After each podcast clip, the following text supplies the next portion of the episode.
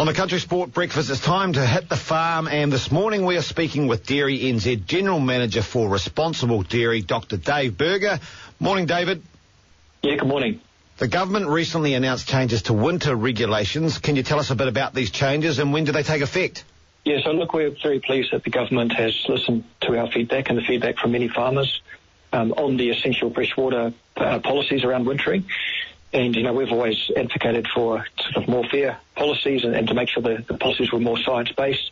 And the two rules that we were particularly concerned about was the mandatory resowing date and, of course, the pugging standard, which was introduced as well. So those rules have now changed. And um, at a high level, you know, paddocks can now be resown following winter cropping as soon as conditions allow, rather than by a fixed date. And the rules for the pugging depth in paddocks has been removed altogether and replaced with a requirement to minimise the effects of, of, pugging and also to manage critical source areas uh, better, um, also through a farm environmental planning approach. So the regulations come into effect on the 1st of November, and uh, like I said, significant changes from what was on the table two years ago. We know farmers have already been working on improving their wintering practices. Uh, what has been achieved? Yeah, look, a lot of work has gone um, on on the ground around farm plans and wintering plans. So as of last season, I think more than 80% of our dairy farmers had a wintering plan at the start of the season, and 89% of our farmers also had a contingency plan for dealing with adverse weather events and things when things go wrong.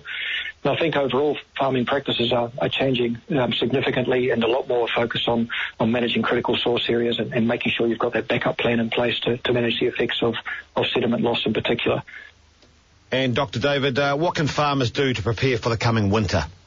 Yeah, look, it's, it's really about getting familiar with the, the new rules, which kick in on the 1st of November. So getting good advice around that and making sure that you're planning for the upcoming winter season.